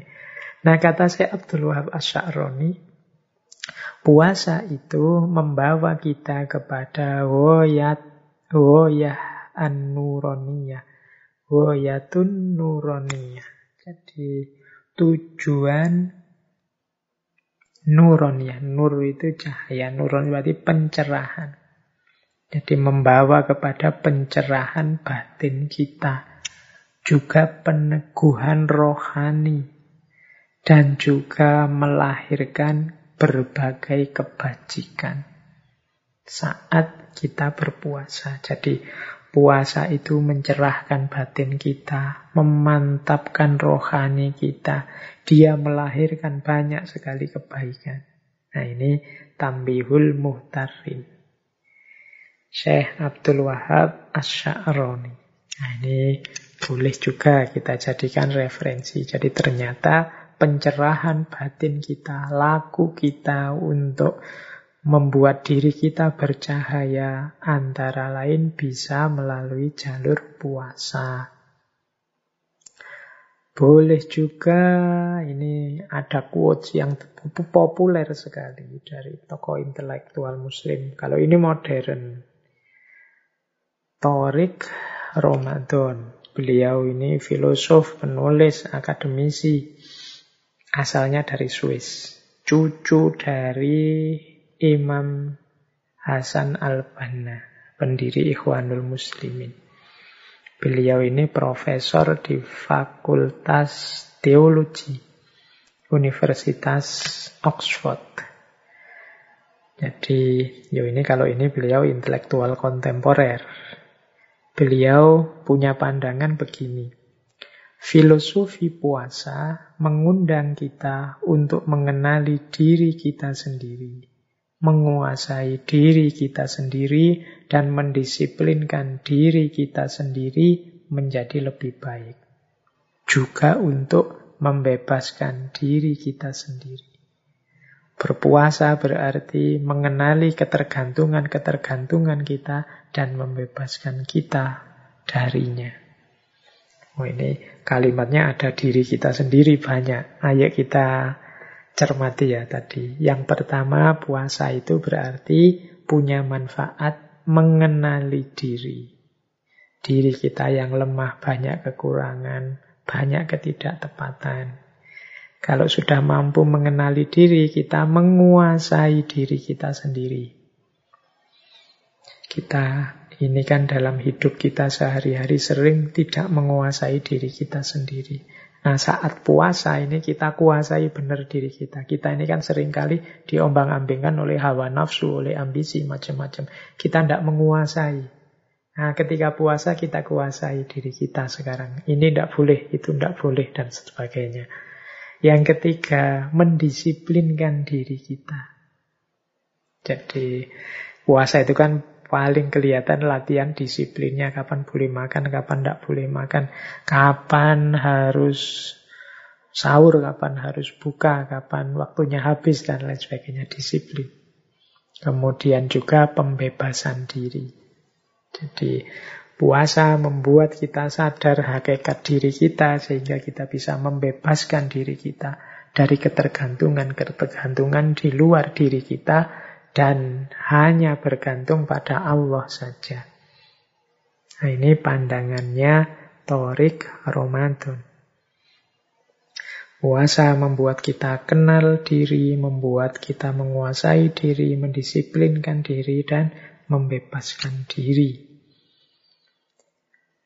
Baik, saya lanjutkan. Waktunya masih 20 menit ya. Kurang lebih. Kita lihat sekarang pandangan ini tokoh yang sering dan pernah kita bahas yaitu beliau dari tradisi filosof muslim iluminatif Suhrawardi Al-Maktul yang terkenal dengan filsafat isyroknya. Dengan quotes-nya yang populer sekali, engkau hanya kaca, bukan cahaya. Nah, Manfaat puasa ini menurut saya Suhrawardi adalah mempersiapkan jiwa. Membuat diri kita terlepas dari penjara materi. Dan siap untuk mendapatkan cahayanya Allah. Kata Syekh Surawardi, puasa itu mempersiapkan diri kita sebelum memperoleh pengetahuan.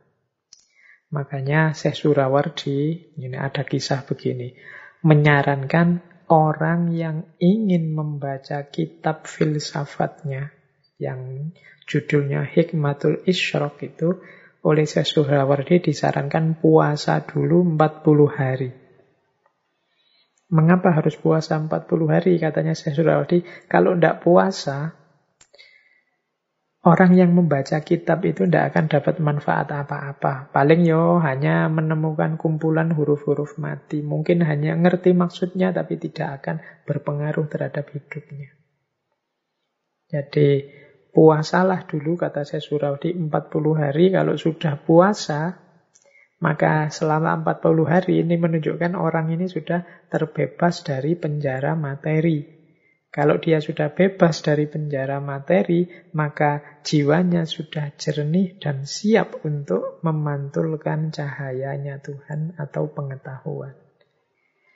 Jadi mungkin kemarin ada yang tanya ketika ada quotes engkau kaca bukan cahaya dan kemudian bagaimana Pak cara membersihkan batin yang seperti kaca itu antara lain kalau tipsnya Syekh Suhrawardi ya dengan puasa. Puasa akan membuat kita lepas dari penjara materi dan kita masuk kelompok namanya Ikhwanut Tajrid. Nah, ini pandangan dari Imam Suhrawardi. Berarti ya kesimpulannya puasa itu menjernihkan jiwa, membuat kita lebih mudah menangkap pengetahuan yang merupakan cahayanya Allah. Ini boleh dipakai sebagai tips oleh para mahasiswa, para pelajar yang menanyakan apa manfaatnya puasa. Kemudian kita jelajah lagi. Ini waktunya tambah mepet. Misalnya saya ambil lagi pandangan Syekhul Akbar, Ibnu Arabi. Apa sih puasa itu? Manfaatnya apa, hakikatnya apa. Menurut Ibnu Arabi, puasa itu yang pertama-tama rahasianya adalah pencegahan dan peninggian. Ini semacam yin yang tadi. Harusnya orang itu kalau dicegah ya tambah tidak bisa berkembang. Tapi kebalikannya dalam puasa, orang yang dicegah tapi dia semakin tinggi dicegah fisiknya, tapi semakin tinggi level spiritualnya. Jadi menurut Ibnu Arabi, puasa itu pencegahan dan peninggian. Ini yang pertama.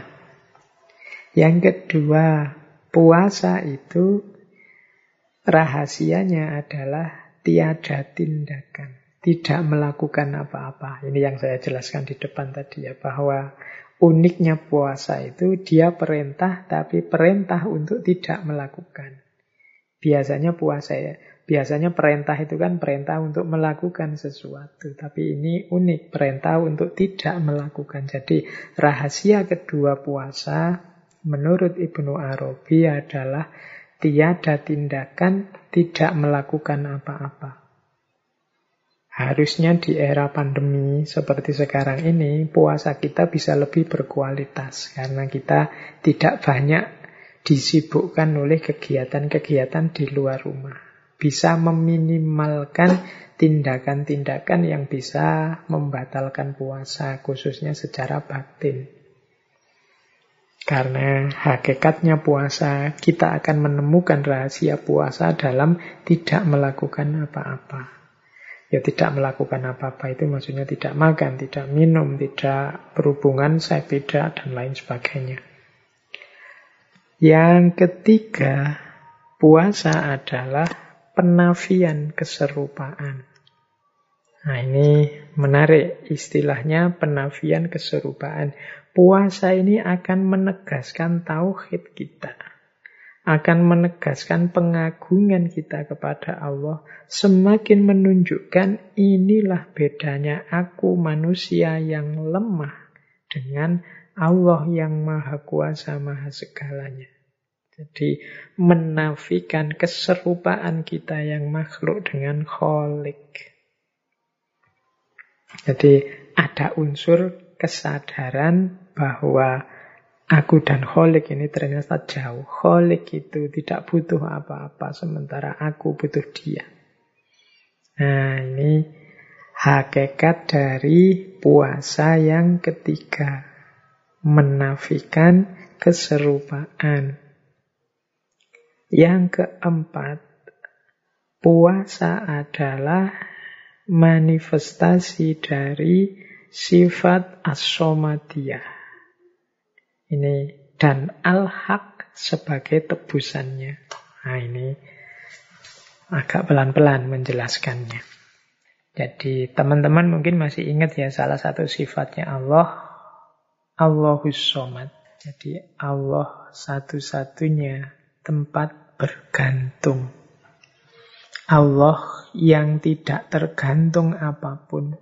Allah yang tidak butuh makan, tidak butuh minum, tidak tergantung pada makan, tidak tergantung pada minum. Itu sifat as-somadiyah. Dia tidak tergantung apa pun, tapi semua makhluk bergantung padanya. Sifat as-somadiyah. Dari aspek puasa, as-somadiyah ini melatih manusia sebagaimana Allah yang tidak tergantung. Jadi di situ ada pelajaran tentang asomadiyah, ketidaktergantungan. Manusia yang semula tergantung sama sekali dengan makan, latihan untuk tidak tergantung dengan makan. Ini dari sisi fisiknya, nanti dari sisi batinnya juga begitu. Tidak tergantung pada dunia, tidak tergantung pada ambisi, tidak tergantung pada jabatan, tidak tergantung pada target-target yang tidak penting dan lain sebagainya. Jadi ini manifestasi dari sifat Allah asomatia. Maka puasa ini terus unik, khusus, istimewa. Sehingga Allah menyatakan wa ana atsibihi dan akulah yang akan membalasnya. As-sawmuli wa ana atsubi. Makanya Allah sebagai tebusannya. Seorang hamba yang bersusah payah untuk melepaskan ketergantungannya. Sebagaimana Allah yang tidak tergantung apa pun, bahkan dia jadi tempat bergantung. Ini kan perjuangan berat. Padahal sebelumnya sudah ditegaskan bahwa makhluk itu jauh, tidak mungkin setara, tidak mungkin serupa dengan Allah. Tapi orang-orang yang berpuasa ini berjuang mengatasi ketergantungannya dari selain Allah kepada Allah saja. Ini ada taholak bi ahlakillah dalam konteks as Makanya perjuangan ini dibalas langsung oleh Allah wa ana atsibihi. Makanya al-haq sebagai tebusannya. Nah, ini puasa kalau dalam perspektifnya Ibnu Arabi. Pencegahan dan peninggian, tiadanya tindakan, penafian keserupaan, dan juga manifestasi dari sifat as-somadiyah. Memang beliau ini ya sufi, jadi pandangan-pandangannya coraknya sufi. Sama seperti Suhrawardi tadi, karena beliau juga sufi, filosof, pandangan-pandangannya ya coraknya sufi, filosof. Baik, saya lanjutkan. Nah, sekarang kita ketemu tokoh terakhir kita, yaitu Jalaluddin Rumi. Ini kalau sudah membahas Maulana Rumi, mau tidak mau kita harus bertemu syair-syair beliau. Nah, sesi kita malam hari ini kita akhiri dengan syair-syair dari Maulana Jalaluddin Rumi yang berhubungan dengan puasa. Ini saya membawa beberapa, nanti ada yang panjang, ada yang saya potong-potong. Misalnya ini untuk menggambarkan pandangan beliau tentang puasa dari Masnawi. Saat mulut ini tertutup, mulut lainnya akan terbuka untuk siap menerima jamuan rahasia. Tahanlah bibirmu dari makan dan minum, bergegaslah menyambut hidangan langit. Ini secara sufistik Maulana Rumi ingin menjelaskan bahwa Ya kalau mulut duniawi kita ini sangat sibuk, terbuka terus-menerus, tidak kita tutup-tutup. Ini kan semacam mulut yang menghadap ke arah dunia. Maka mulut ukhrawi, ya, mulut yang satunya, yang berhubungan dengan langit, berhubungan dengan Allah, ya pastinya tidak akan kita perhatikan pastinya nanti dia terlantar, tidak pernah jadi fokus kita. Saat kita puasa, di balik mulut duniawi ini yang setiap hari terbuka sekarang ditutup. Saatnya bibir dan mulut ukhrawi terbuka menyambut hidangan dari langit. Jadi menyambut hadirnya Allah, menyambut hadirnya kebaikan, kebajikan, kebenaran dari langit yang selama ini sering tidak kita perhatikan karena kita terlalu sibuk mencari makanan untuk mulut duniawi kita. Nah, ini salah satu syair beliau. Ada juga syair ini dari Diwani Syams. Beliau bilang begini, meski ragamu akan memucat sebab puasa, namun jiwamu akan melembut bagai sutra.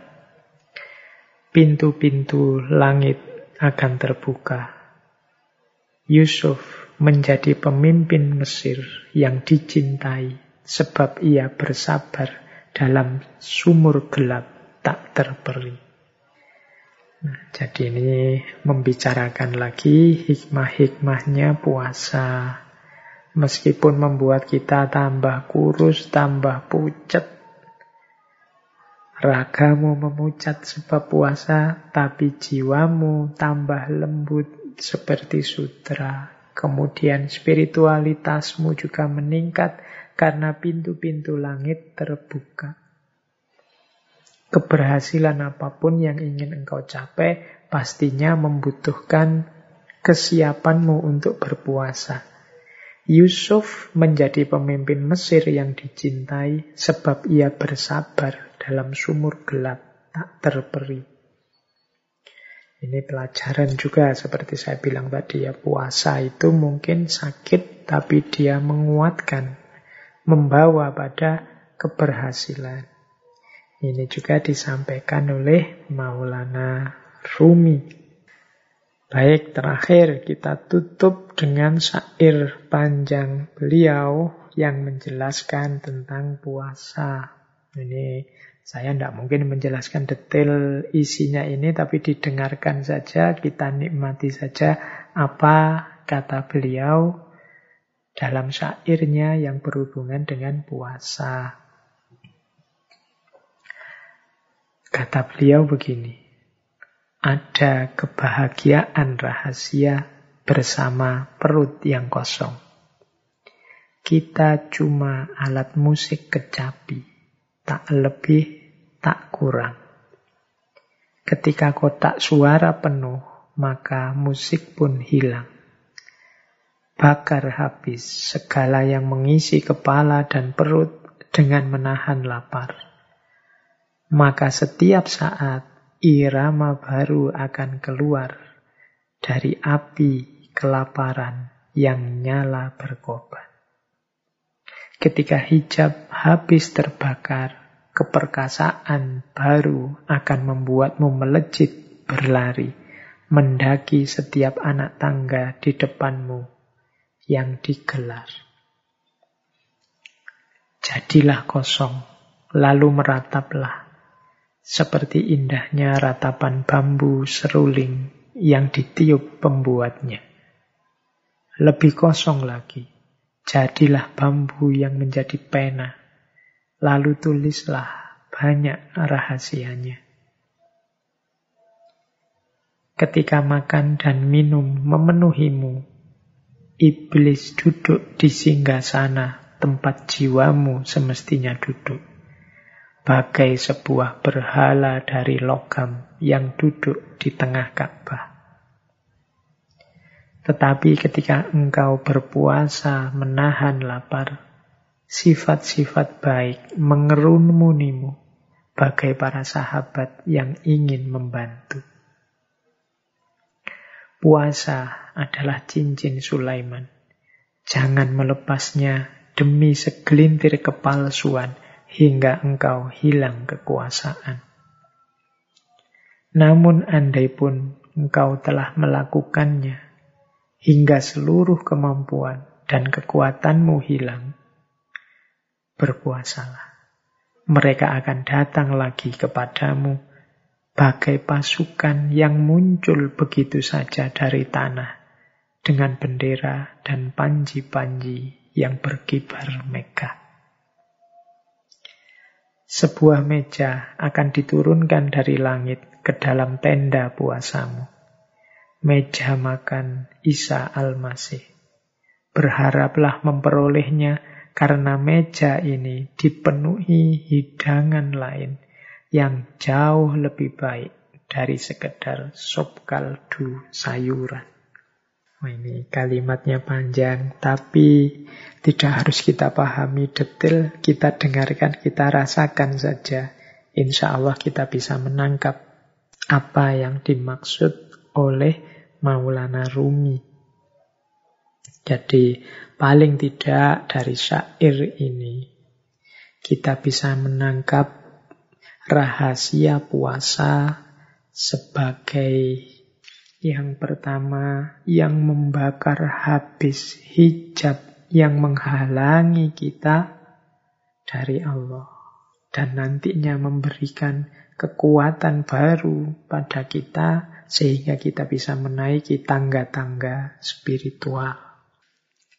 Yang kedua, puasa membuat kita bisa menyingkirkan segala yang tidak penting, segala yang tidak esensial dalam hidup kita. Sehingga suara kebenaran kita, keindahan ekspresi kebaikan kita akan lebih murni, lebih keras terdengar oleh orang lain.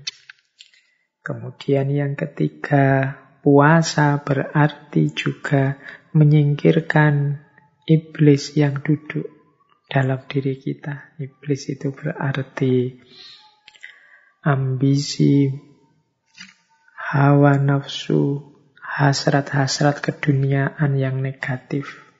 Ini bisa bersinggah sana, bertahta dalam diri kita karena kita sibuk makan dan minum. Dan mereka duduk di atas tumpukan sampah makan dan minum kita. Maka ketika kita berpuasa, menahan lapar, kembali lagi kebaikan-kebaikan dalam diri kita, iblis yang duduk di singgah sana tadi akan tersingkirkan.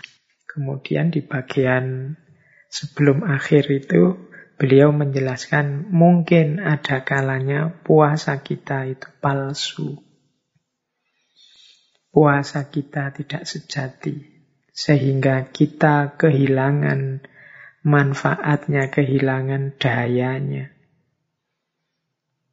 Kalau sudah begitu bagaimana? Tidak masalah, puasalah lagi. Ketika kita puasa lagi, maka hakikat dan manfaat puasa akan hadir kembali. Dan seterusnya. Ini maksudnya secara umum itu dari syairnya Maulana Rumi tadi. Baik, teman-teman, saya kira sesi kita malam hari ini sudah cukup. Semoga yang kita bahas malam hari ini setidaknya semakin membuat kita mantap untuk berpuasa secara sungguh-sungguh. Semoga puasa kita naik level sebagaimana Imam Ghazali yang punya kategori awam, khawas, khawasul khawas. Saya tidak tahu teman-teman ada di level mana, tapi semoga puasa kita semakin berkualitas, semakin berkualitas. Sudah sejak kecil kita berpuasa. Seandainya manfaat puasa itu selalu penuh, selalu seperti ideal yang kita jelaskan hari ini, harusnya kita ini sudah jadi manusia yang luar biasa, yang sangat dekat dengan Allah dan disayang Allah. Tapi masih ada kesempatan Allah memberi kita tahun ini, insya Allah kita bertemu lagi dengan Ramadan, dengan puasa. Mari kita maksimalkan.